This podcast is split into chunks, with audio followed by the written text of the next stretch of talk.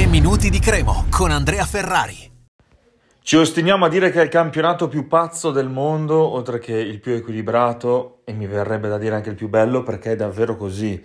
Anche dopo questa giornata cambia la capolista, il Pisa che solo tre giorni fa ha vinto 3-0 con grande merito sulla Cremonese, ieri ha perso 2-0 ad Ascoli, al contempo la Cremonese vince con, ene- con estrema sofferenza in casa contro il Pordenone, ultimo in classifica, ma comunque autore di una buona prestazione, vince 2-1 doppietta di Zanimacchia e si porta al primo posto in classifica, eh, perché primo posto?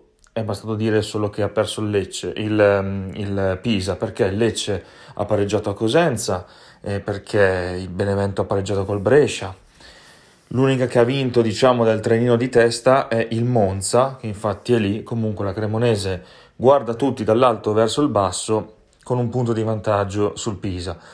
Ed è stata una vittoria importantissima, importantissima. Anzitutto bisogna dire che è stata una delle partite meno brillanti della Cremo di tutta la stagione. Si fanno sentire le carenze dal punto di vista eh, fisico, pochissime energie dall'una e dall'altra parte. Il Pordenone ha fatto la propria partita e anche bene, senza strafare.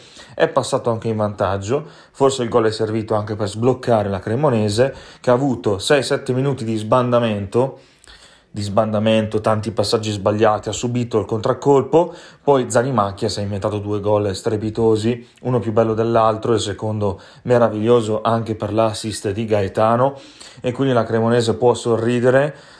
E ecco abbiamo perso anni di vita, però la Cremo è, è lì, sono tre punti importantissimi perché appunto le altre non hanno fatto lo stesso perché la Cremo torna ad essere la squadra che ha vinto di più in eh, questo campionato, 16 vittorie fin qui e continuiamo a dirlo questo dato perché è significativo eh, perché si fa anche un po' questo tipo di calcoli per capire effettivamente se possiamo ambire alla promozione diretta, parlo proprio dei primi due posti, la Cremo c'è dentro tutta e come?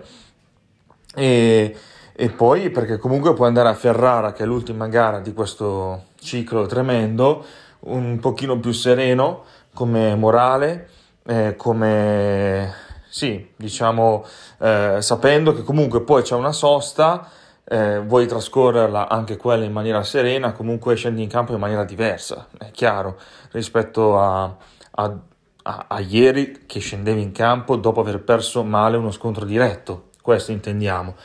Le uniche pecche, pecche possiamo dire sono state l'espulsione di Di Carmine, piuttosto ingenua, perché lascia la squadra in 10 nel momento decisivo eh, del, della partita e probabilmente della stagione, e poi l'infortunio di Valeri, che proprio non ci voleva, una eh, grande perdita, adesso bisogna capire esattamente che cos'ha, però la Cremo lo perderà per un po'. E, e, poi beh, c'è anche un'altra nota negativa che si aggiunge, la squalifica di Valzania, perché è stato ammonito proprio nel momento in cui si era fatto male Valeri, stava per entrare Sernicola, anche lì un po' di sfortuna, bisogna dirlo, perché si è messo lì a fare il terzino, ha fatto il fallo d'ammonizione. E... È andata di sfortuna, però questa crema ha tante scelte, c'è chi ha giocato meglio, chi ha giocato un po' peggio, naturalmente come sempre. Mm, fra tre giorni si scende ancora in campo e lo ribadiamo, ultima partita prima dell'ultima sosta della stagione e sono convinto che la squadra darà tutto per poi prendersi un attimo di, di sosta ed essere pronta per il rush finale. Forza Cremo, un saluto a tutti. 3 minuti di Cremo, torna domani.